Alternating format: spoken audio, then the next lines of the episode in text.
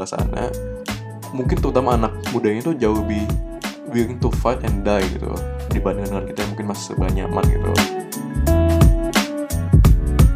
menurut gue passion gue adalah to be deep. To be deep dalam artian gue gak mau sekadar hidup asal tenang.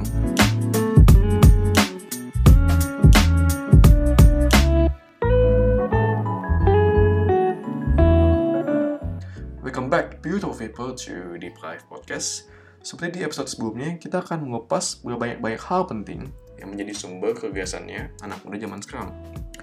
Nama gue James Krishna, and without further ado, let's begin today's Tech Talk.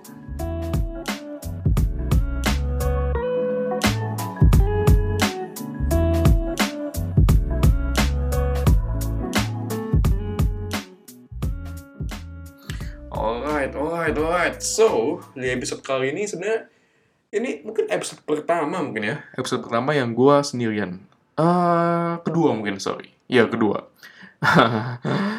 well, uh, jadi kenapa episode kali ini gue cuma sendiri? Bukan dikarenakan gue terlalu malas untuk mencari speaker selain gue. Jadi di episode kali ini sebenarnya gue pengen merekap sebuah event atau mungkin bisa dibilang event eksternal pertama gue ya setelah sekian lama gue nggak pernah coba event yang lain itu mungkin kalau kalian pernah follow Instagramnya ada suatu akun atau suatu organisasi namanya mau jadi apa kalau buat Instagramnya dia namanya mau jadi apa underscore ID Oke, buat kalian yang mungkin yang udah pernah follow Instagram gue, nah kan waktu itu gue juga udah pernah state bahwa gue pernah kerja di salah satu media, masih startup media waktu itu, masih kecil, namanya Proud.project.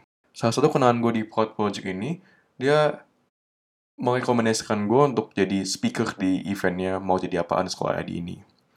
Nah, langsung aja jadinya di event kali ini tuh sebenarnya udah kurang lebih dua minggu, dua minggu yang lalu dan mungkin buat kalian yang nggak sempat datang ke sana, gue akan merekap sedikit uh, pembicaraan kita berdua, uh, gue dan speaker yang speaker yang satunya lagi tentang apa sih yang kita bicarain. Nah, oke. Okay. Jadi pada intinya adalah di event kali ini itu topik yang kita bicarakan itu simple sebenarnya. Itu tentang personal branding. Gimana caranya dengan personal branding itu you can make your face matter. Untuk judul uh, untuk nama event ini juga make your face matter. Nah di sini tuh gue uh, apa namanya? Uh, gue tandem dengan speaker dari bidang K-pop bukan bidang ya dari dunia K-pop dunia dance dunia ya yeah, the kind of things that maybe mungkin teman-teman lebih tahu daripada gue sendiri. Namanya bukan lain adalah Natia Sina. Dia salah satu founder atau owner dari channel YouTube Step by Step ID yang sekarang sebenarnya dari episode gue bikin bikin podcast ini dia udah hampir 950 ribu subs bro wow udah hampir satu juta nih dan Instagram juga sangat followersnya juga udah banyak banget sekitar 200 ribu sekarang dan yang mungkin yang bikin gue sangat excited dengan seorang personal Nadia Sina itu adalah dia sebelum itu dia reporter di salah satu TV swasta.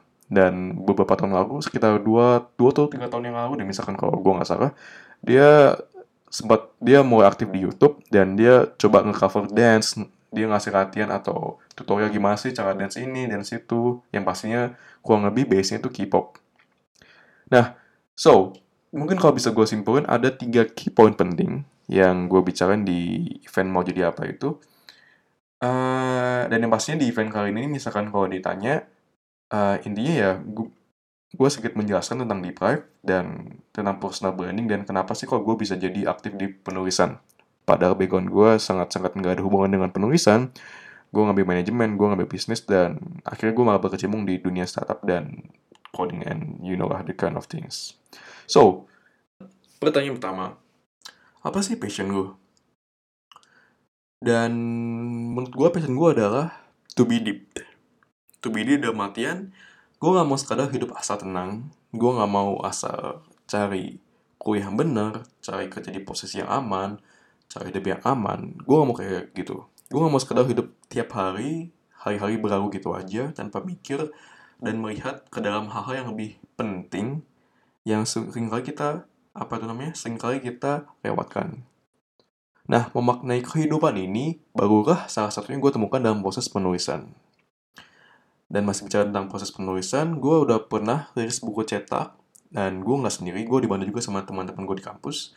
Dan meskipun gue kurang lebih itu hampir itu eh, waktu itu kurang lebih dari kurang lebih setahun gue coba mulai dari konsep bab-bab penulisan sampai kepada finishing editor dan desain kurang, kurang lebih setahun dan dari apa yang gue pelajari itu uh, penjualannya nggak maksimal. Dikarenakan mungkin gue juga belum mengerti tentang dunia publishing dan gue juga nggak ngerti tentang dunia marketing suatu buku. Tapi dari situ gue malah justru milih ke Instagram. Kenapa? Emang selain lebih ringan lebih simple tulisan di Instagram tuh dari apa yang sempat gue dari apa yang sudah gue jalanin justru bisa lebih relate kepada semua orang yang baca. Dan yang gue tulis itu emang ya refleksi dari kegelisahan dan pengalaman hati dan otak gue. Yang kurang lebih juga jelasin sama orang-orang semuanya gue. Nah, dari situ gue juga bahas tentang deep life, tentang apa ya, mungkin suatu analogi yang bisa gue kasih adalah hidup itu mungkin kayak kayak nyetir mobil nih. Dan dan dengan adanya deep life itu biar misalkan kalau gue lagi sedia mobil nih, gue nggak sekedar nyetir ke depan aja, tapi di Brave itu kayak semacam spion yang bisa gue gunakan untuk lihat ke belakang, lihat pengalaman yang yang udah gue jalanin, lihat waktu-waktu beberapa bulan kemarin, apa sih pengalaman yang udah yang udah gue dapet atau apa sih aku apa sih kesulitan yang waktu itu gue rasain dan dari lihat ke belakang itu gue jadi bisa lebih hati-hati untuk nyetir ke depannya. Nah itu ada apa ya pembahasan utama dari mungkin kalau ditanya apa sih passion gue itu dan gue ya jawaban gue itu yang tadi to be deep. Nah kalau lebih lanjut ya uh, misalkan kalau lebih lanjut gue ditanya kenapa sih milih passion ini kenapa sih milih apa ya hal-hal yang mungkin agak asing untuk anak-anak muda di zaman sekarang uh, gue inget banget dulu waktu itu titik terendah gue ya uh, selama gue di kampus mungkin Salah satunya adalah waktu gue sempat exchange. Waktu itu gue sempat baru selesai semester 1, semester semester 1 ya, bukan tahun uh, bukan tahun pertama, tapi masih semester 1. Waktu itu gue sempat cari short exchange di Cina. Waktu itu sebenarnya nggak terlalu panjang ya, nggak sampai satu semester, paling cuma dua bulan. Dan terlepas dari waktu yang singkat dan aktivitas gue di sana, yang gue sadari adalah manusia itu udah banyak.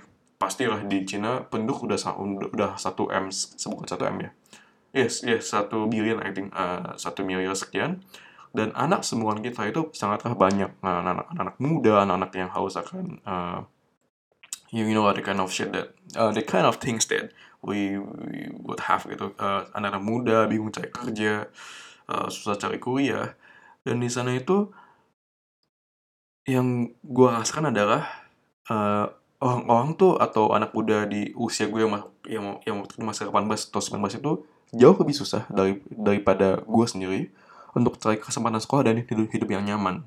Pasti ya mereka pesaing persaingan lebih banyak dan mungkin kalau kamu pernah dengar istilah kau kau atau kau buat di sini itu namanya SBMPTN atau SN, eh, SBMPTN ujian masuk kampus itu sangat-sangat jauh lebih susah daripada kita di sini. Soalnya mereka emang penduduknya lebih banyak, anak-anaknya lebih pintar dan mereka juga apa ya mungkin kalau gue bisa bandingin mungkin nih memang gue nggak punya data riset atau gimana tapi secara garis besar menurut gue itu uh, etos kerja ya penduduk penduduk di sana atau warga negara sana. Mungkin terutama anak mudanya itu jauh lebih willing to fight and die gitu. Dibandingkan dengan kita yang mungkin masih serba nyaman gitu. Atau mungkin buat gue sendiri ya oke dari masa exchange itu tuh gue juga dapet project. Uh, waktu itu sempat tiga minggu untuk sosial volunteer. Dan di sana itu sosial volunteer di panti asuhan di pinggiran kotanya Beijing. Dan gue bisa katakan bahwa semua itu serba seadanya. Dari makan, uh, tidur, dan mungkin yang bisa gue ingat banget adalah di situ itu pemanas atau heater itu masih pakai apa namanya tuh bat bukan batu bara iya semacam batu bara gitu yang ditungku. Ya kayak intinya kita kan kayak ada satu komplek gitu kayak satu satu lapangan besar di pinggir-pinggirnya banyak rumah bentuknya U gitu kan mungkin kalau buat buat buat dibayangin. Nah jadi di komplek U itu bentukan yang U kayak kayak letter U itu uh, pemanasnya cuma satu. Uh, pemanas pem, pemanas pusat yang masih harus ada yang kalau di film-film itu yang lu pakai skop terus masukin batu baranya ke tungku itu baru ada pipa-pipa untuk ke setiap ruangan. Dan itu tuh sangat-sangat apa ya pertama panasnya nggak sepanas waktu pakai pemanasan elektronik pakai pakai heater yang kayak di apartemen itu.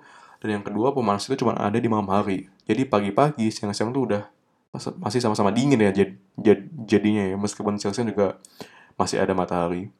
Dan di sana itu yang gue ingat itu adalah makanan tuh dijatah dan yang paling parah itu adalah uh, jatah mandi.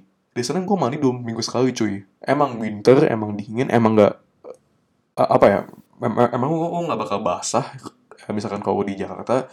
Tapi tetap aja gitu gue do gue makan dua minggu sekali dan apa ya emang ini bukan gambaran untuk seluruh kota Cina. Tapi yang bisa gue pelajari adalah setelah gue kenal lebih lanjut ternyata anak pantinya itu bukan sorry uh, ternyata anak di panti asuhan itu bukan 100% anak yang gak punya orang tua Justru kebanyakan mereka punya orang tua. Tapi masalahnya adalah orang tua mereka tuh punya catat punya catatan a, kriminal. Dan catatan kriminal itu ya pasti nggak jauh dari dunia penjara. Dan dari dunia penjara itu kah justru dari situ itu mereka jadi keluarga broken home. Kan kalau kita kan di uh, misalkan kalau kita uh, kalau ya gue nggak tahu sih, maksud gue waktu awal gue ke sana uh, gue mikirnya ini cuma uh, buat apa tuh namanya buat anak-anak yang uh, yang kurang beruntung. Emang mungkin orang tuanya meninggal atau mereka nggak tahu orang tuanya. Tapi mungkin yang membuat mereka beda adalah keluarga mereka tuh nggak jauh dari dunia kriminal. Dan mungkin yang bisa gue tambahin di sini adalah gue liat banget waktu itu ada anak tapi gue uh, dia kita kelas 3 atau kelas 4 SD yang mungkin kalau di bangku kecil juga nggak juga nggak juga. Dia udah agak besar meskipun nggak setinggi gue sendiri. Dia waktu itu dia gue waktu itu gue sempat benerin eh, kasur kayak rangka-rangka kasur itu di salah satu ruangan. Dan kunci Inggris gue kunci Inggris gue tuh diambil. Nah waktu itu waktu itu kan gue mikir kan oh ya udahlah masih anak kecil mungkin dia mau bantuin gue uh, benerin skrup benerin ini benerin tuh tahu-tahu kunci Inggris itu diambil terus dia masukin ke jaketnya. Dan begitu dia ketemu temennya atau uh, anak panti yang lain itu kunci malah dibuat mukul orang. Ya dia emang nggak sampai dibukul berdarah tapi dia udah kayak sempat angkat kuncinya itu keluarin dari jaketnya angkat kuncinya dia udah kayak nakut-nakutin temennya pakai itu kayak mau mukul gitu loh meskipun gue nggak tahu bahasa. So ya so dia udah ngomong pakai bahasa, bahasa Mandarin dan bahasa Mandarin gue emang masih terbatas dan ya intinya gue ngerasain bahwa untuk posisi gue sekarang ini yang umur 20-an udah masih dikasih uang sama orang tua masih dibayarin. Dan orang tua gue juga semua sehat uh, usaha keluarga, keluarga gue juga oke okay, so far so good. Dan dengan research kali ini dengan dan dengan research ini misalkan kalau gue cuma pengen hidup sekedar nyaman atau mencari kebahagiaan tuh suatu bentuk paling egois paling jahat buat gue atau mungkin maksud gue dari gue kenapa karena banyak orang yang willing yang willing to die mereka mau mati cuma untuk dapat di posisi gue saat ini They just they are so much people that willing to die just for what I have now. Dan misalkan kalau dari situ mungkin sekarang dengan tulisan gue yang di Deep Cafe ini gue nggak bisa bilang bahwa tulisan gue bisa bisa jadi solusi yang bisa menyelesaikan masalah teman-teman teman-teman kita yang kurang beruntung. Tapi justru dengan tulisan ini setidaknya orang bisa relate, orang yang follow Instagram gue bisa relate dan sadar bahwa well this is not the kind of life you want. Uh, this is not the kind of life that you should have.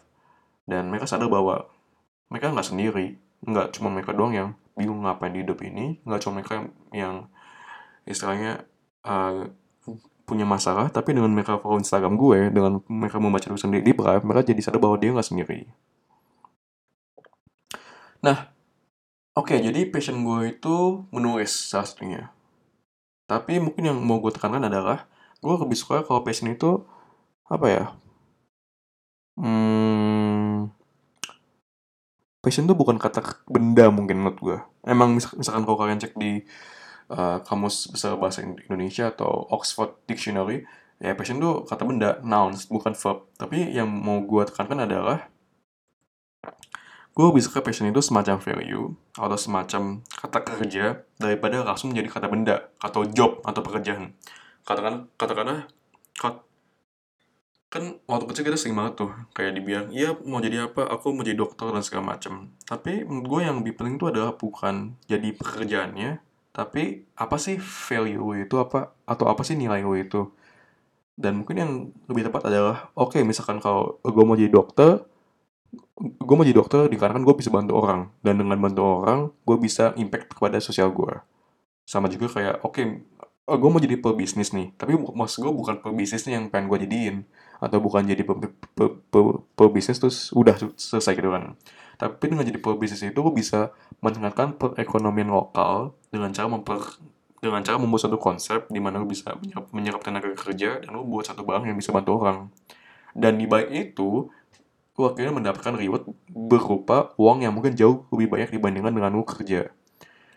Nah itulah mungkin menurut gue definisi passion ya yang misalnya lebih tepat lah buat gue sendiri.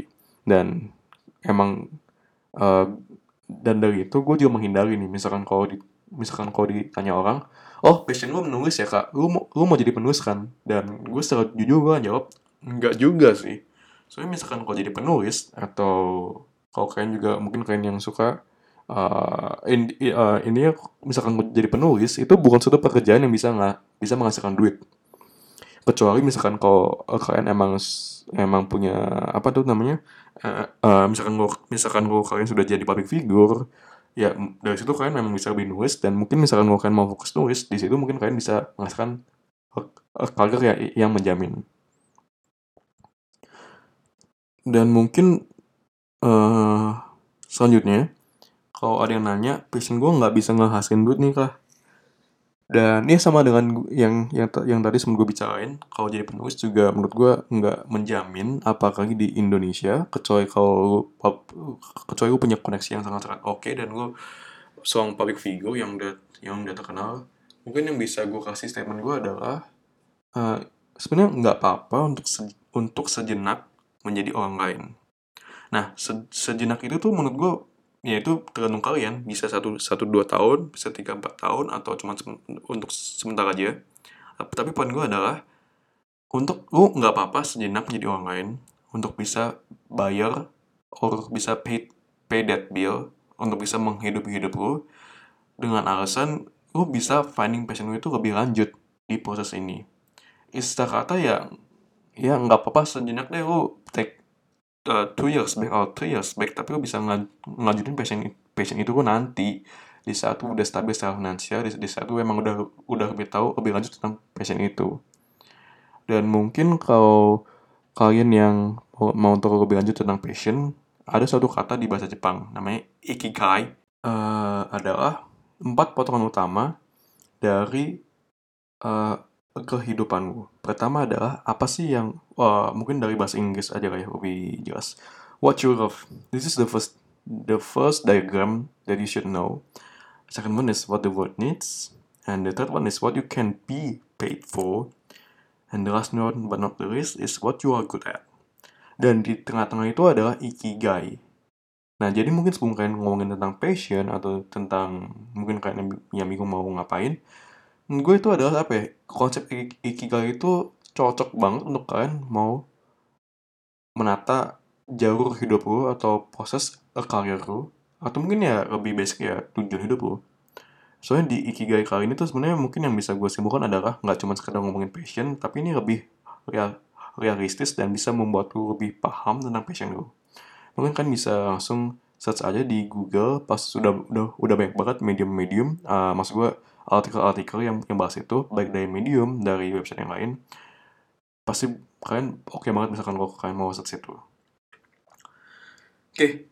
dan yang terakhir adalah mungkin yang bisa gue simpulkan gue ingat banget gue di akhir gue ditanya apa sih motivasi uh, atau uh, quotes favorit lo uh, gue ingat banget dulu ada film Hunger Games yang si Jennifer Lawrence film itu kalau nggak salah film yang pertama atau yang uh, sorry itu kalau nggak salah di edisi yang uh, yang ketiga waktu si Jennifer Lawrence atau si Katniss Everdeen itu mau uh, mau apa ya kayak bagian dari puncak atau klimaks dari film itu gue inget banget ada lagu yang dinyanyiin sama si Katniss Everdeen.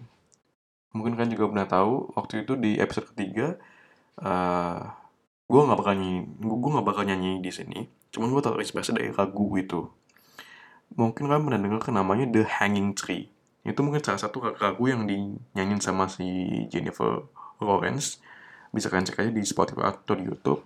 Dan dari situ gue inget banget ada satu statement yang bisa gue sederhanakan. Salah satu syair di bait itu a necklace of rope can be a necklace of hope rope di sini maksudnya bukan tari maksud gue a necklace of hope itu kayak semacam penderitaan kayak rope kan sebenarnya identik dengan bunuh diri kan dan necklace of rope can be a necklace of hope buat gue masalah yang kita alamin sendiri di masa sekarang, misalkan kalau kita bisa ngatasin hal itu, itu bisa jadi solusi buat orang lain yang punya masalah yang sama di masa depan.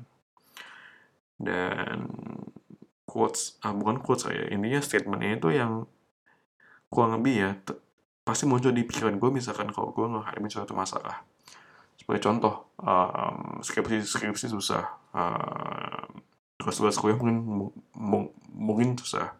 Justru dari kesusahan itu gue bisa belajar dan kalau gue bisa mengatasinya di masa depan kalau gue kalau gue ketemu masa yang sama gue nggak hanya bisa membantu diri gue sendiri tapi gue justru bisa membantu teman-teman gue yang lain yang mungkin punya masa yang kurang kurang lebih sama makanya daripada itulah gue suka quote sekali itu. Oke deh, jadi udah panjang lebar kita coba bicara tentang event event yang tanggal 8 Desember kemarin itu. So, in the end, this is our episode guys. And mungkin kalau kalian yang yang masih punya masukan atau saran bisa langsung komen di Instagram kita di deepproof.id atau bisa langsung follow podcast ini di Spotify, di iTunes atau di Apple Music atau di platform podcast yang kalian pakai lainnya. Pasti udah ada juga. And as always, we shall live, don't forget to live the deep